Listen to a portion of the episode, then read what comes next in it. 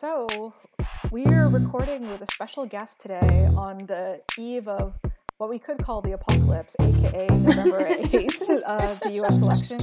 I am safely on the other side of the 49th parallel in Vancouver. Uh, but we're very excited to welcome you back to another episode of PhDivas podcast. We're a podcast about academia, culture, and social justice across the STEM humanities divide. I'm Dr. Xine Yao. And I'm Dr. Liz Wayne. And today. And we have a special guest with us who is also joining us with this uh, pre apocalyptic uh, party, um, Rumman Chowdhury. Rumman is a ABD candidate, and as I just found out, has a very interesting position right now, as she has a full time job and she's also finishing her thesis. So, and in fact, you just turned in something today, I right? Did. You just fin- turned in your I draft. did, and it feels as anticlimactic as it does every time. It does. they always they never tell you that. How are you doing today, by the I'm, way? I'm all right. Um, uh, you know, good explanation of my background, Liz. So yeah, I'm a I'm a working data scientist. I actually teach um, at a boot camp right now. I'm on. Mhm. Um, I have the best job. I, I we get a sabbatical quarter. We get like a paid sabbatical quarter, and the objective of our sabbatical quarter is to pursue an independent project in data science. So I'm doing a lot of um, JavaScript and learning to do visualizations in data. So a really big thing in the data science world is communication, um, but you know, sort of mm, programmatically intense and beautiful visualization. So you guys have probably seen 538 since we were talking about the apocalypse that is the election. So all of their visuals, or a, yeah. yeah, a good number of their visuals are done in D3, which is um, a really commonly used JavaScript-based visualization uh, programming language. So I'm doing that, and we could talk about some of the work I'm doing with that stuff because it's related to poli sci. My goal is always to sort of tie in all the stuff that I've done. I don't want to abandon my political science background. Yeah, there's there's so much here. I, I already have at least three questions, but um but I'm kind of curious, how did you so you, you were talking about tying all of these Mhm. things in data science, political science. Um, you're obviously doing some coding in there. So what did you start with? Um, so I like to say, What was your initial interest? yeah. So what what I like to say is I've always wanted to understand why human beings do what they do using data, right? Um, my undergrad's at MIT, so I'm one of those people that Hmm. likes to have things quantified and measured and statistically sound. But at the same right, you. but but at the I same time, it's like you know you want you want to under, use this understanding in the larger world. Why do people take the actions they take, right? And you know the current election, there's a Mhm. lot of trying to understand why people are doing things, and it's it's a, it's an exciting time for a social scientist to be honest, because the last few years. The, the you know the population of the US has gotten so interested in things like polling and stats and turnout and stuff that we've always gotten excited about but nobody else cared about. Um, so it's fun to Mhm. see some well sometimes fun sometimes not fun to see people talking about the stuff um, that's so that's been such a big part of our lives. So data science is a really cool field. It's really new um, you know you probably could trace it back to maybe only about 2008 2007 maybe a little bit earlier but not by much um, and it's using that but in industry so how do we use data and our collection of data with all these devices and just in general um, through our use of the internet and uh, connectivity Mhm. to make products and, and do things that help people. So it's, you know, Silicon Valley likes to use the term being disruptive. Um, there's a lot of industries that have been disrupt that, that, that have been disrupted. Uh, you know, Uber is a really big example. Instacart, Postmates, just stuff that we think of all day long. They're all driven by data science. Yeah, so let me ask you a question. What would you say the difference is between a data scientist and a scientist who uses data? Not very much, to be honest. I mean, the earliest data scientists were Mhm. hard science PhDs. Um, the earliest data scientists were pure algorithms people who built things like recommendation engines. Um, I just gave a talk on recommendation engines. Now it's become more of a professionalized industry. So there are people coming with all these different backgrounds. Um, but that's why there are organizations like Metis that are a, like a, a three month boot camp. There are a lot of people with sort of the Mhm. hodgepodge of skills, and we just help them use those skills in the specific industries that we're talking about. So most most PhDs have the critical thinking background and uh, academic background to be a great data scientist. We just have to kind of refine those skills and sort of push them in the right direction. Interesting. Because I'm asking because it seems as if data science is emerging into its own field and it's becoming this. So there are a set of rules and mm-hmm. systems and um, logics, I guess, that, that you build yeah, on. I'm... And that, that does seem to be different than just me as a scientist and going, oh, I have some data. Well, yes and no. I would say um, that just about every PhD student I've talked to that's worked with data has done things that are similar to the questions we ask in the data science industry. With us, the second half of it is learning how to be a slightly better programmer and write scalable code. So, you know, most of us as scientists will sort mm. of take our data and use it in this small laboratory setting, and we can probably fit most of our data on our laptop or maybe in the cloud. But we don't think about yeah. everybody using this product that we've made or everybody accessing this model that we've built. But the basics are pretty much there. And what I love about especially people who come from an experimental background, social sciences, especially poli sci, is really into experimental design. We understand the difference between a causal model and a predictive model, and you know we can tease out the why something happened, not just that it happened. And what's kind of funny to me is that data science is just starting to learn these things because it was a field developed by programmers essentially. So it's like taking these models mm-hmm. and then learning to scale them and now they're starting to learn from social sciences on things like causal inference. So it's not enough to know what's going to happen. Now I want to know why it happens. And how do I do that with my data and hmm. design these experiments? So there's so many parallels with research that um, most PhDs are doing, no matter what the field. I hmm. guess I'm curious, since the field is so new, um, do you see the development happening more on the industry side than on the academic side? Because it sounds like there might not quite have been time for like departments to develop or like faculty to be tenured or uh, or has it been developing both as in both academic and industry spheres at the same time at different rates? Um, academia, I think, is just slower to adapt than industry for many reasons. Yeah. Um, what I will say is that I am seeing more mm-hmm. and more tenure track or uh, postdoc positions in data science. So, Berkeley and Stanford, both of which are up here, are major contributors. Berkeley specifically, they've developed they have a place called amplab and they've developed some of the infrastructure that we use in data science so the all when people talk about big data the architecture behind it was pretty much built at berkeley um, and a lot of it's built at stanford too and industry then just use it, but they're right here and they're very connected industry. What we're finding more and more is that data science is moving out of just being in Silicon Valley, and as such, more and more academic institutions are instituting it. And that's our biggest feeder into programs like Metis. It's that, you know, people have this there's a disconnect between what they learn in school, whether it's a master's degree or a PhD, and learning to apply it in this industry. And there aren't a lot of classes yet to take. The other thing is the industry is evolving so quickly that even if you take a two year like master's program and you try to do a degree in it, you're done in your two years and the industry looks totally different. I mean, I started two years ago mm-hmm. and it already mm-hmm. looks really different. So it's really hard mm-hmm. to keep up with the pace. Yeah. And I imagine it might be hard to even keep up with the ethic. How does ethics also keep yeah, up with that? Yeah, there's a lot. Um, mm-hmm. And privacy and security reasons because I remember I was actually just at a talk at the NIH and um, um, data science has mm-hmm. made its way into cancer. So uh, the, the geno- all the omics, they just call it omics. Now, I didn't right? know so that. That's awesome. genomics. Uh, no, really, it's I, it's frequently just referred to as the omics because it gets really frustrating trying naming all the things they're trying to do.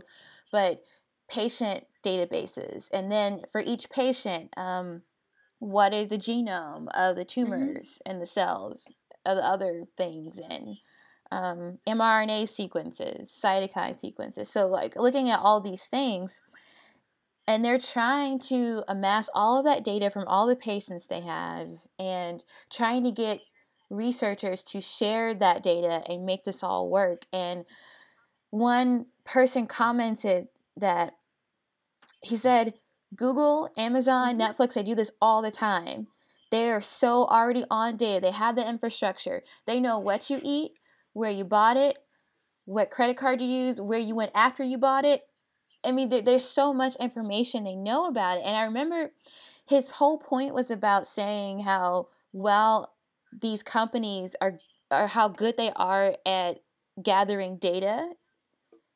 But it sounded so scary because it's like, wait, how do you know? Or why is it that people can know where I bought wine and then what I did after that? And like, how is that okay? Um, but it, but so it's just interesting how it so that this it's moving so fast. It seems like it's possible Mhm. that the those concerns are being So left behind. yeah, a few things. So one, actually, we talked since you um, work in sort of health related fields, you'll appreciate this. A lot of our models in data science were stuff that are taken from um, the healthcare industry. So, for example, disease propagation models are used to Mm. understand memes and you know what things trend on Twitter and yeah, literally, right? So if you think about a meme as like a disease or like a germ, right? Uh, uh, you can use a disease propagation model to see how that's it's going to spread. It's really interesting. So we borrow a lot of models from your world. And yeah, it's it pretty can be just calibrated right, and that's why you know people end up. Huh. You'll see people in data science from astrophysics, from uh, all sorts of industries, and their way of thinking about their Yeah, data is really interesting when applied to other industries. And you know, I have a way of thinking about data because of my industry, and that helps in some ways also. So it's really cool. Um, but to your main question on ethical data, I'm really, really big on ethical data practices. Um, there are a bunch of really great responsible data organizations that are trying to develop standards. Um, and you're right, we freely give so much information that we don't even realize we give. So, browser cookies are a really good example. There are entire companies, and all they do is they take your browser cookies and they connect you on different websites and they build a portfolio of who you are so that another company, when you log in, even if you've never been to that website before, not even log in, if you just visit their website, they can actually buy the information that creates your profile. Now, that sounds really scary, but to be honest, it's not as organized as it Mhm. sounds. It sounds like, oh, yeah, click a button and get it. Kind of iffy on how good and clean that information is. And to date, it's really just being used to try to sell you stuff. And to be honest, most people kind of like it. It's sort of the reason why when you log on or when you go to a commerce website, it tends to have stuff that you might like. And that could just be based on really basic stuff like your IP address, right? So by your IP address, it, I, I can tell what city you're Mhm. in. And let's say I know you're in San Francisco.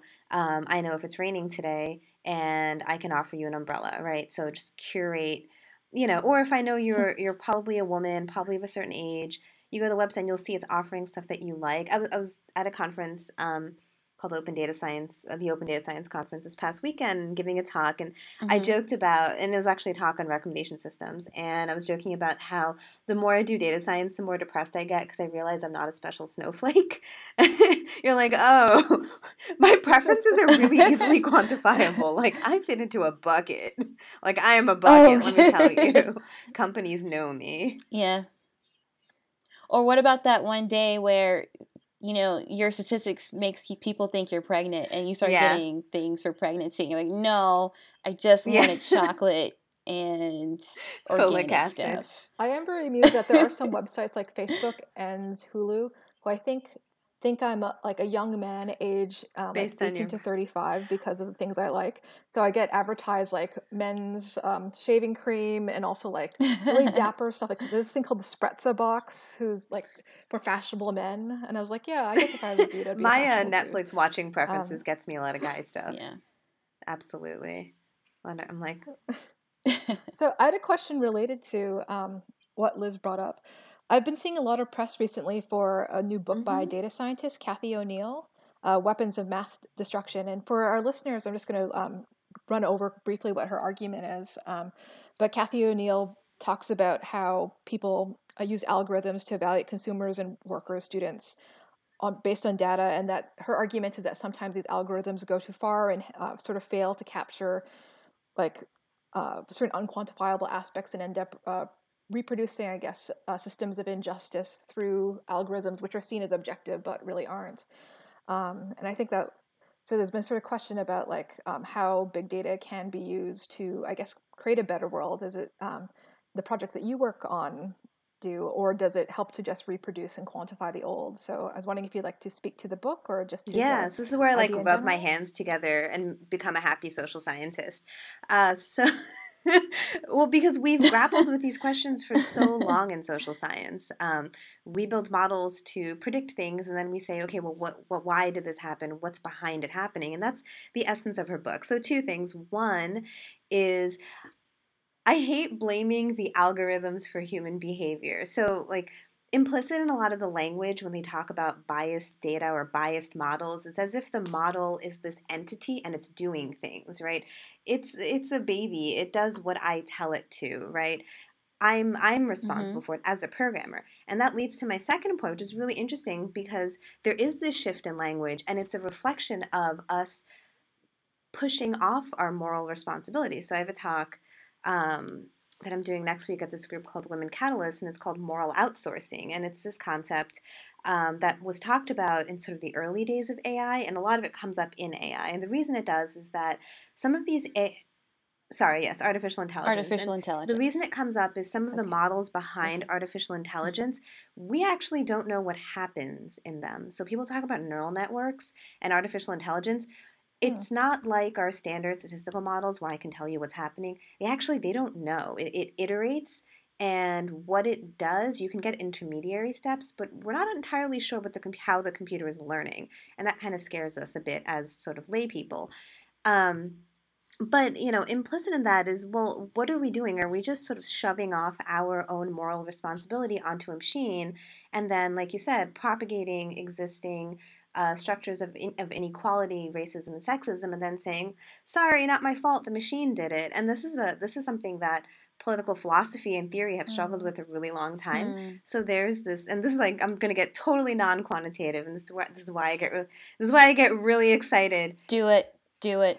I I. I I enjoy no, absolutely. so you've person, probably so read or heard of Hannah Arendt, and she has she talks about uh, mm-hmm. understanding why not just you know why the Nazis came to power, but why everybody bought into it, right? And she has she comes up she comes out with this this phrase called the banality of evil, and I equate it to like bureaucracy or the DMV, right? Mm-hmm. Everyone's DMV experience is awful, but every any given DMV employee will say it's not my fault. I didn't do it. I didn't make the line long. I didn't make the computer slow. I, yes, but everybody contributes to it, and that was the whole thing with the banality of evil when you when when these Nazi workers were put on trial, they would say something like, I didn't kill the Jews, I just fixed the trucks. You know, it's like, yes, but you fixed the trucks that carted the Jews, you know, to concentration camps. But they didn't see it mm. as their fault. Like they were all part of this working yeah. ecosystem. So it's similar with these models. Do we just sort of shove off our moral responsibility by saying, oh, the algorithm is biased. No, uh, the algorithm's only going to do what I, I tell it to do. It's only going to be as smart as the human being behind it. And that's why um, there's also always a lot of talk of like, oh, we're we going to lose all of our jobs because of robots and AI and data science and whatever? Um, and the answer is no, because we're always going to need humanity. Mm-hmm. We're always going to need the human aspect of things. You know, robots can nowhere near approximate they don't, they, they don't have context. They don't understand what it means to be black in chicago right and what that may mean for your mortgage prices uh, sorry for your mortgage interest rate well and, and i specifically say chicago yes. because they have a history of redlining so let's deep. say you're trying to build a model right let's say you're trying to build a model yeah. of mm-hmm. whether or not someone should be approved for a mortgage and one of those factors in there is where the person lives. So maybe not race directly, but implicit in it is race. So then you come out mm-hmm. and say, hey, oh, these people yeah. should not get a mortgage, they should have a higher interest rate in part because of where they're from. But if you don't understand the history of where they're from and why it's like the way it is, then you're not going to understand mm-hmm. that, yes, certain districts are systematically discriminated against and unfairly treated and that's why they have lower home ownership rates right and model's not going to know that only a human being knows that mm-hmm. And if you want note, the model yeah. to know that it's up to you to put right. it into somehow, the system absolutely right? try to build it in into the code somehow exactly so when the output or comes to out interpret it you have to take a look at your data and see that well it's systematically discriminating against you know people in certain parts or certain regions um, try to figure out why. And, you know, a machine may not be capable of doing that, not quite yet, not really any model that I know of. It really, they really just, they mimic people. And, you know, it's, I, I have the slide when I teach like data science 101, and it's a picture of, um, you know, Derek Zoolander. Mm-hmm. And, you know, it's, it's, it's like, like, let, let's remember, like, let's remember what a model is. Like a model is an ideal representation right so it's it's a thing and, and it's supposed to be our reflection of you know maybe the platonic ideal of something or a representation of a thing that you can recognize it is but inherent in being a model it is not the thing i just got like super deep there I just got that got that got mm. critical yeah. excellent use of zoolander as pedagogical tool i, I just yes. had a frivolous comment that like people who are afraid of like skynet and the terminator um, check out the subreddit shitty oh robots. my god yes i think and it that, goes a long way in terms that, of and that youtube channel where that girl builds robots to do useless things and they all fail like make her a pb&j sandwich oh yes. Oh my gosh yeah. also fantastic. There, there's so I'm much editing to be done here. i need to do this. I did not know about these things. Yeah i know. I'm sorry. Because like obviously even earlier on i was thinking um, when you're talking about uh, of course, data visualization. There's that mm-hmm. fantastic uh, subreddit. Data is beautiful. Yeah. Um, no, no, data is beautiful. That's a, a little bit great. of an aside. Do you want to talk a little?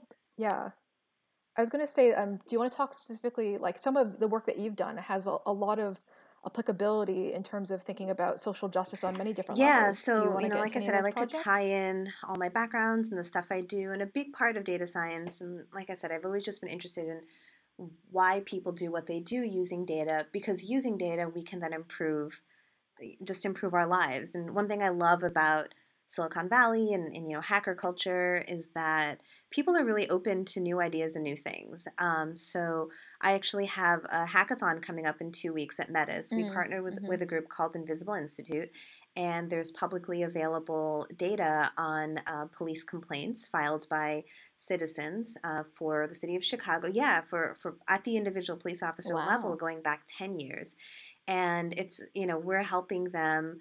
Um, make this hmm. data accessible. They already have a website. It's Citizens uh, CPDP, Citizens Police Data Project.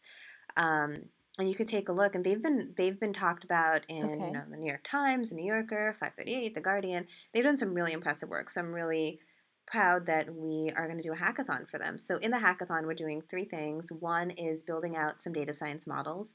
Um, two is helping them refine they have a twitter bot and helping them build out the functionality of their twitter bot. And third is to help them do more data visualizations on their website. So right now you can dig into the data and see a lot of stuff, but there are so many ways in which data can tell a story with a picture in a way that I couldn't tell you in words. And that's that's our goal. And that's uh when is that? That's November 19th. So you can come find us and if anyone's in San Francisco, it'd be awesome to have you there.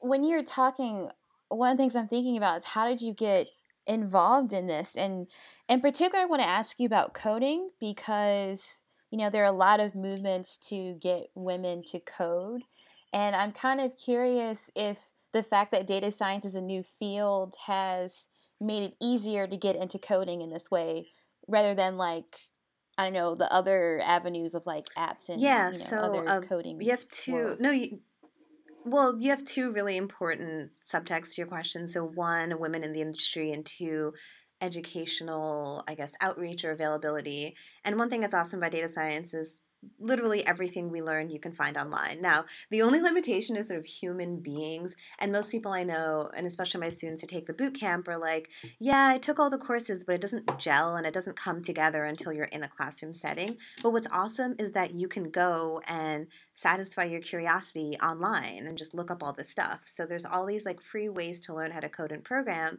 And then you can go to a lot of these groups. So you were talking about um, women's groups. So there are some really, really wonderful organizations, uh, Women Who Code. Um, there's PyLadies, so women who are learning Python. Um, I know I'm going to be missing some. We had. so mm, we had a, a, really good representation at the Grace Hopper conference from Metis. Um, you know, with a lot of these organizations, and you know, we've done a few events with them, and they're they're just great. It's just a really welcoming environment. It's you know, not that people, not that men are are not welcome. It's more that these aren't traditionally. So okay, I'm going to qualify that statement in a second, but I'm going to say it.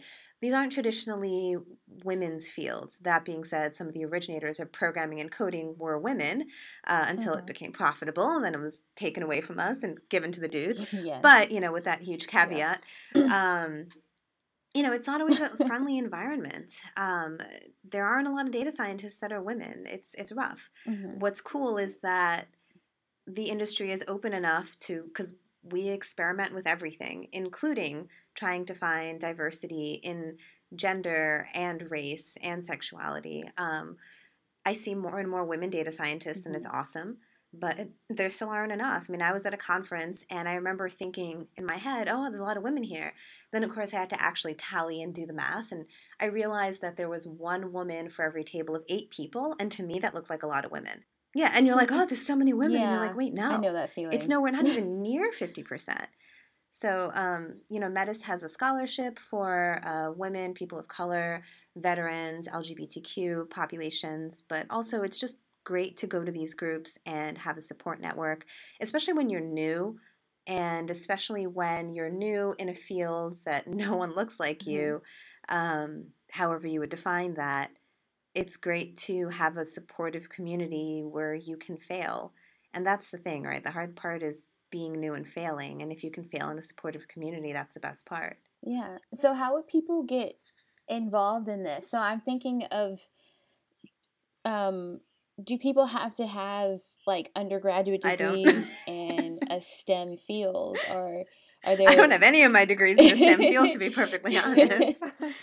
I'm just thinking I mean, of like how and, how intending... I mean, I guess maybe it's my, yeah. my master's probably counts as a STEM of course, I went to a very quantitative undergrad, and the poli sci I did was very quantitative. But yeah, I mean, on paper, other than mm-hmm. my master's degree, nothing appears to be STEM. So you know, I tend to poo-poo that. I don't think it's true at all. All I all I think you need is a certain kind of mindset.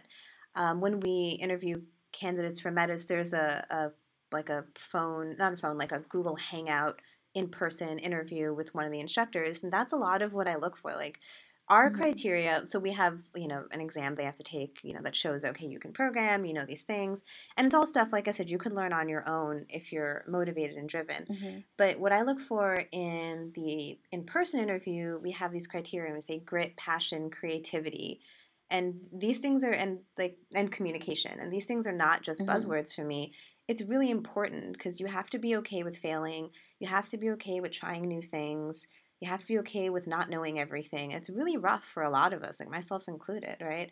I just got used to like not always knowing everything and trying something out even if it wasn't 100% done, mm-hmm. right? Um, and those are skills, as is communication.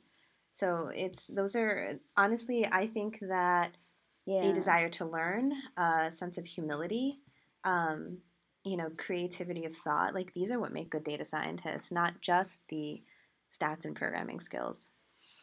Yeah, I'd like to also uh, bring this back to what you were saying earlier about the the biases inherent in algorithms. That I think that this is a way that it shows that diversity is not merely a buzzword, but actually goes much further in terms of like making an industry better, making practices better. Because mm-hmm. if, as you say, like um, mm-hmm. data scientist is so dependent upon the data scientist who makes that, the more diverse a population of data scientists, the more sophi- only more complex, sophisticated, and, more nuanced well, yeah, and, that and data also will be. And representation matters in so, so, many ways in data science. So you were talking about earlier how you get recommendations for men's clothing boxes. Why? You're, you're not a woman with abnormal preferences. You're just not a mm-hmm. woman that fits into the specific algorithm that the person created, which but but you know what I'm saying? Like it's it's okay driven by normal, maybe someone's inherent bias because yeah. they think women should be yeah, watching yeah. chick flicks.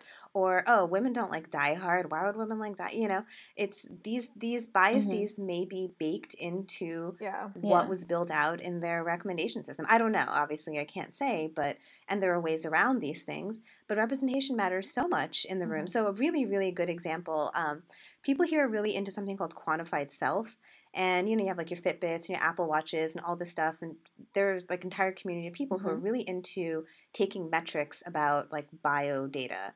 Um, yeah, so and there's entire community who try Wearable to optimize things now. by running Yeah. models and measuring. Like it's next level in Silicon Valley.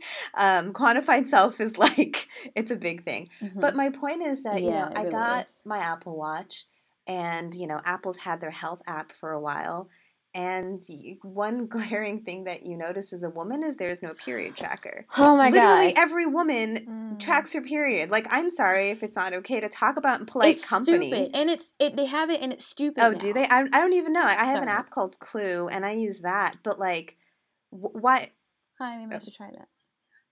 Like the, I'm, I'm, I know That's I'm fine. interrupting you, but like currently, you can see the reproduction. It's, it's, not a under Oh yeah, let's not even get started about that because the Um, only reason I'd care about my period is if I want to have a baby. Otherwise, it's irrelevant. so I can have a baby, right? And it, and then so it'll show you like the months, but there's no actual place to click add right now. Like I don't know, maybe the update or something, but you can't put in when you had your period. It's like it's so anti. It's not helpful. It doesn't make sense. yeah, that's because sense. it's not designed by women. I'm not That- even using it anymore. I really tried to use it. yeah, like I, and I, I would be surprised if any of that was designed by women. And you can see the the masculine minded impact of how it was developed. A, it doesn't it doesn't understand the way a period works. That you may have cycles that are different. B, it per- you having your period is a function of your Mhm. reproductive abilities. Like there's Mhm. so much more to it than that, right? Uh, you know, just like there, you Yeah. know. Uh, Just, yeah, uh, yeah. So I have this app called Clue, but the thing is, I had to download a third-party app that recognized that gap and filled it. But why is there the gap in the first place, right? Which is why you need women in. So another good example uh, is you know Airbnb while black, which um you know you guys have probably heard. You know, so Uh, tackling issues like that, or yes, even yeah, knowing that yeah. that is a problem, only comes up if you have diverse representation on your team. It's not just like quotas and numbers. It's literally you have a better product, and I think that's why, at least up here, more companies are are open to trying to find good talent from diverse sources. At least I hope they are. Um, not just to not for Mhm. a PR stunt, but literally you come out with a better product when you do. Because you know the minute you have some sort of a good health app that will track my period, not just in terms of reproductive, but other things, like everyone's on it, we're all using it, we all tell our friends about it, because it's just it's missing. yeah, sorry. I I went on I went on the thing and for reproductive health, it'll show you. Oh god, you can't even Uh, see that. That doesn't make it Just download sense. this app called Clue. It's really Yeah. awesome. It's it's a I free app. will, but it's like basal Yeah. body temperature. Like I'm measuring my temperature like- every and- day. Um, cervical mucus quality. I can tell, but mind ugh, So y- dry, sticky, creamy, watery egg white, ovulation test you know results, you're just you're just taking them. and then you can track your sexual activity. You know what? Now that you think about it, not a single one of these dots actually says when I can say when I have my fucking period. None of them say that. Basal body temperature, cervical mucus quality, ovulation test result, and then sexual activity. That's it. Like I'm gonna tell Apple when I've had so sex. I, I like the other. uh, Yeah, I don't know. What's up? But we can go back No, to Clue no, and we it's can go back to that, you know, data But uh, science. but these are really sure. great examples. like you literally come out with a better product. There are so many on. So from a completely like fiscal perspective, there are all these untapped markets, right? So I mean, Netflix caught on. You know, they Mhm. they have things like Jessica Jones and Luke Cage, and everyone loses their mind. I mean, Luke Cage broke the internet. Like you can actually say Luke Cage broke the internet. Mhm. Broke it. And who, what major film studio is going, or you know, TV production studio is going to take a risk on a show about a black man in Harlem who wears a hoodie and gets shot, you know, and is a superhero and is a black, a Mhm. very you know black Mhm. superhero that you know brings up a lot of African American issues in the U.S. That's just too risky for most studios. And Netflix really captured a market, and they actually do this all a lot of Mhm, it with mhm. data science.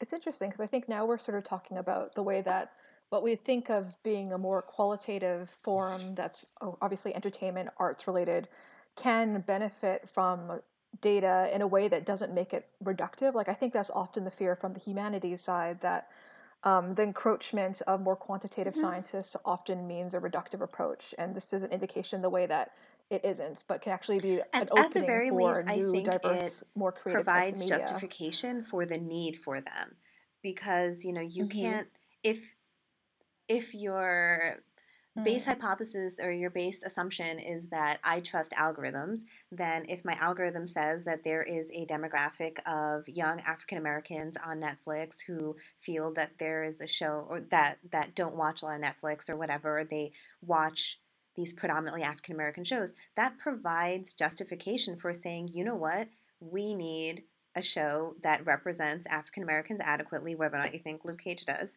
um, and brings talks about their social Mhm. issues. And if you have the assumption that you know the Yeah. algorithm is telling me the truth, then you have justification for it. I mean, Jessica Jones is another one, right? Uh, so like very unabashedly about um, you know, sur- like a, a survivor's mentality. It's not just about a woman who's a superhero. Like it is about survivors of rape and and you know major Mhm. trauma. Mhm.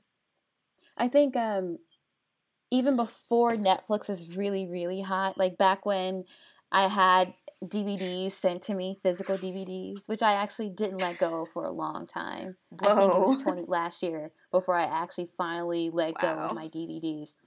But I don't know if you remember, but Community got, Yeah. I think, canceled like one or two times, but it was because of their Twitter following that they could finally say, like, we have okay, people like this Yeah. show, Mm. so we're to bring it back. Yeah. Hashtag five seasons in the movie. Right. And Or six seasons? I can't remember I, now. I do see that happening. Or um, likes on Facebook. I mean, I thought the like button was so stupid.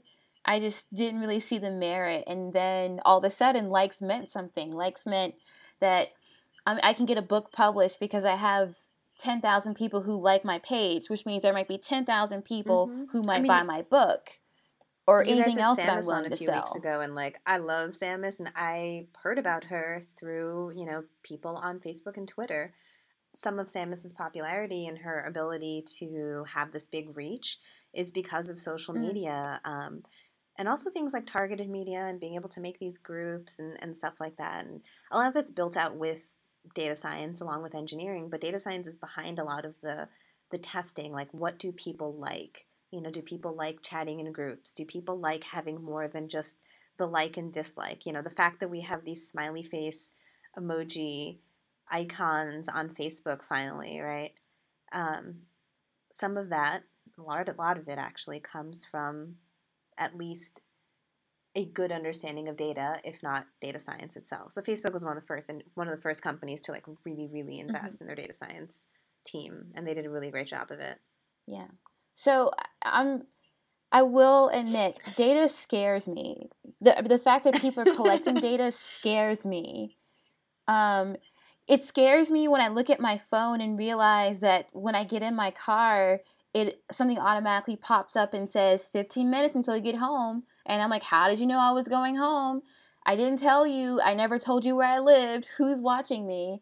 And I'm trying to like take off all like the location services and I mean things like that really I don't like it. And so as a data scientist as someone who sees the real value of data for society, what would be your best argument for trying to trust data? I think we, yeah, no, I, I If do. I, I think it should all be taken with a grain of salt. I don't think, you know, I, I, I, I read, no, well, well, first, okay, a couple of things. One, you know, I quoted Animal Farm at one of my talks that I was, that, that I gave. And, and, and I mentioned Animal Farm and a lot of, a lot of these books like 1984, because, you know, I don't implicitly trust industry and I don't implicitly trust even government necessarily to always want do the right thing, not because their intentions aren't good, but because sometimes the execution isn't good, right? Um, so no, I, I don't think you should just blindly trust what you're being told. Mhm. Um, that being said, I think we discount the ways in which data and the things that have been built with data and data science have just made our lives so much better. So, like something if you view something like Waze, right, or even Google, like, do you remember worlds before Google Maps? Like, I'm like, how did we get places, right? Like, just I had to print out, and and then like it didn't. I didn't know traffic. But listen, I am that person. I am still that person. I have a map in my car.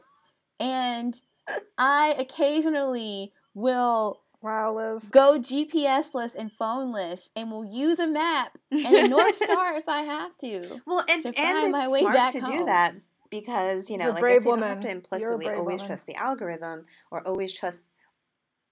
Well, I don't want to lose my common Yeah. sense. That's yeah, and part but of then it's it. also you know, if you are, let's say, in a rush and don't have the luxury of time, isn't it nice to know that taking one freeway will be ten minutes faster than your usual way because there is an accident and you wouldn't have known that otherwise?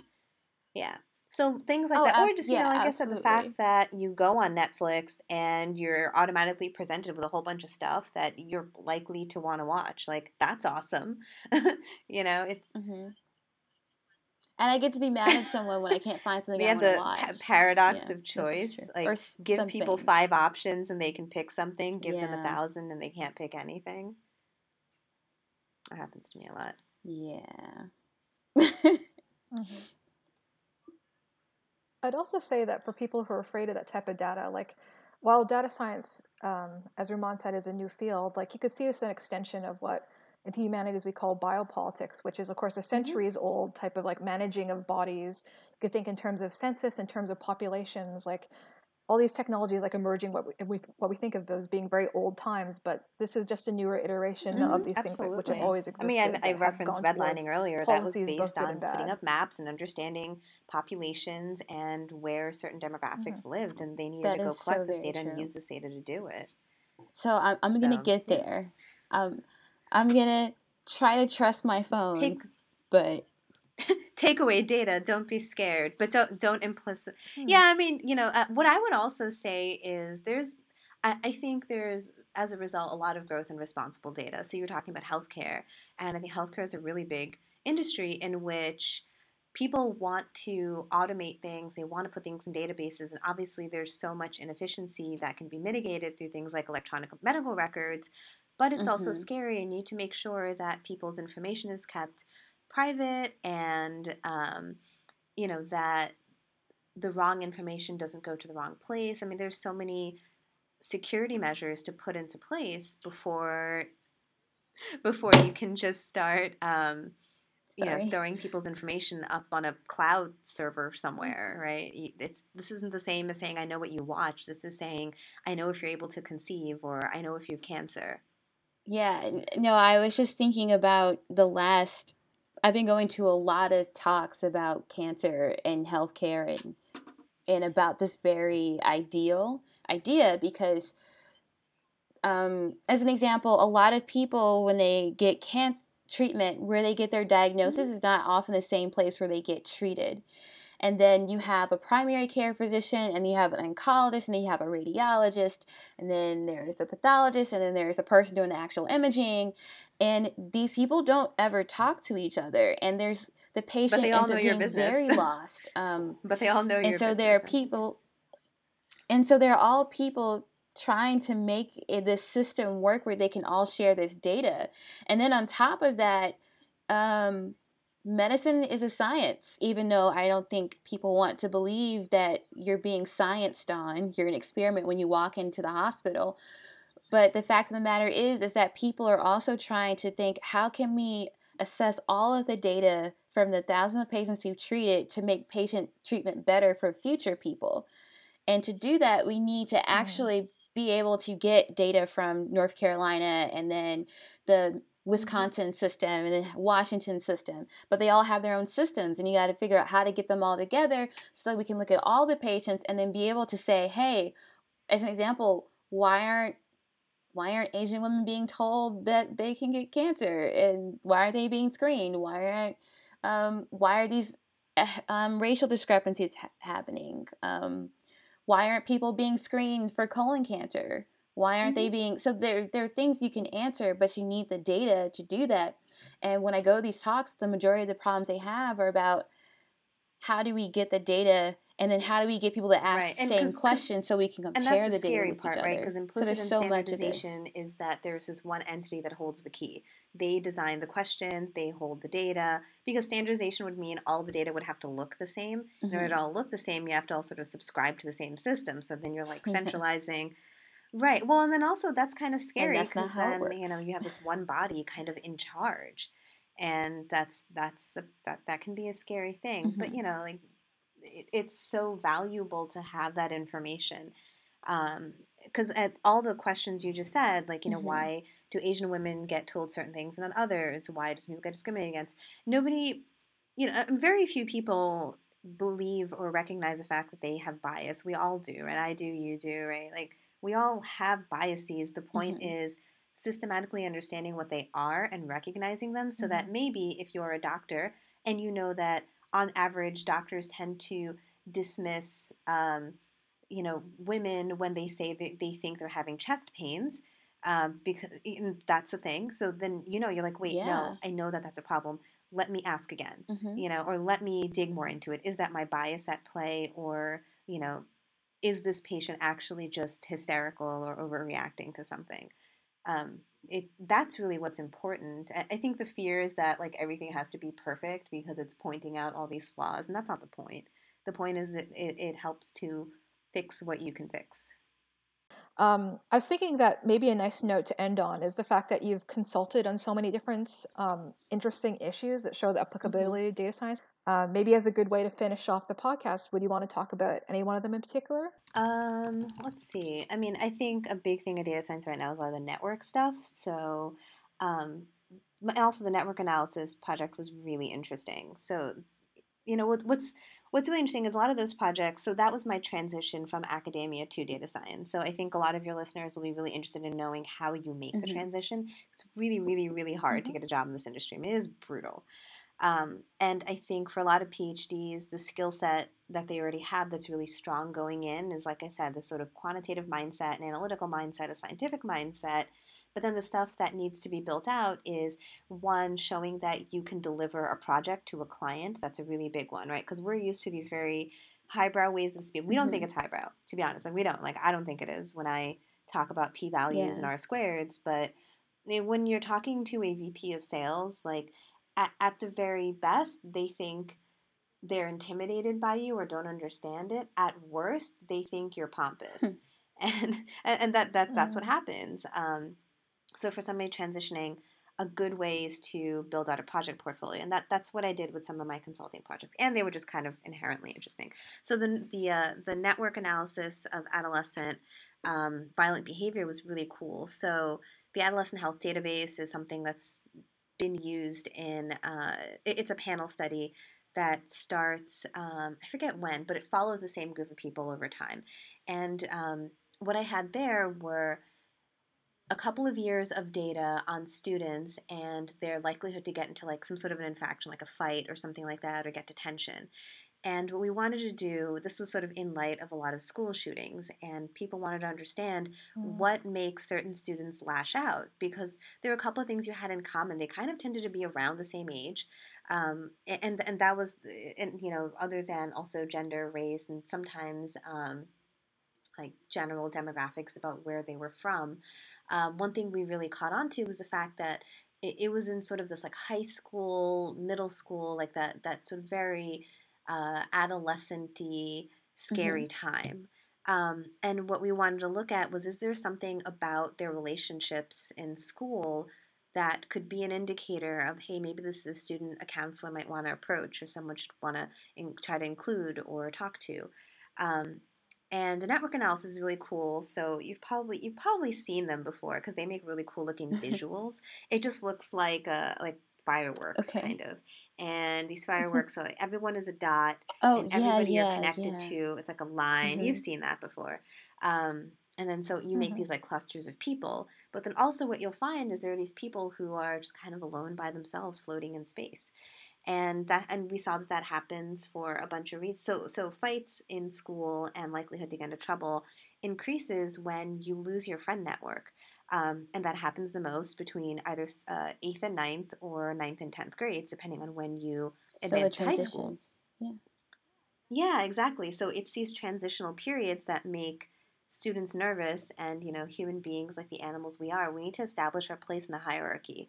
Honestly, it's fine to be a geeky, nerdy X Files watcher, comic book reader like I was in high school because I had I had geeky, nerdy comic book reading, X Files watching friends. right? And I played in the volleyball team and I played an instrument. And, you know, I had all these ways in which I had a network. Um, and I had I had a, a, place in the hierarchy. And, and that's really what happens. Um, when students or when individuals get isolated, that's when there's a likelihood of reestablishing themselves with violence. So that was a really cool project. It was really interesting, um, and it built on some pre-existing work that was super fancy and cool. That is really cool and very interesting.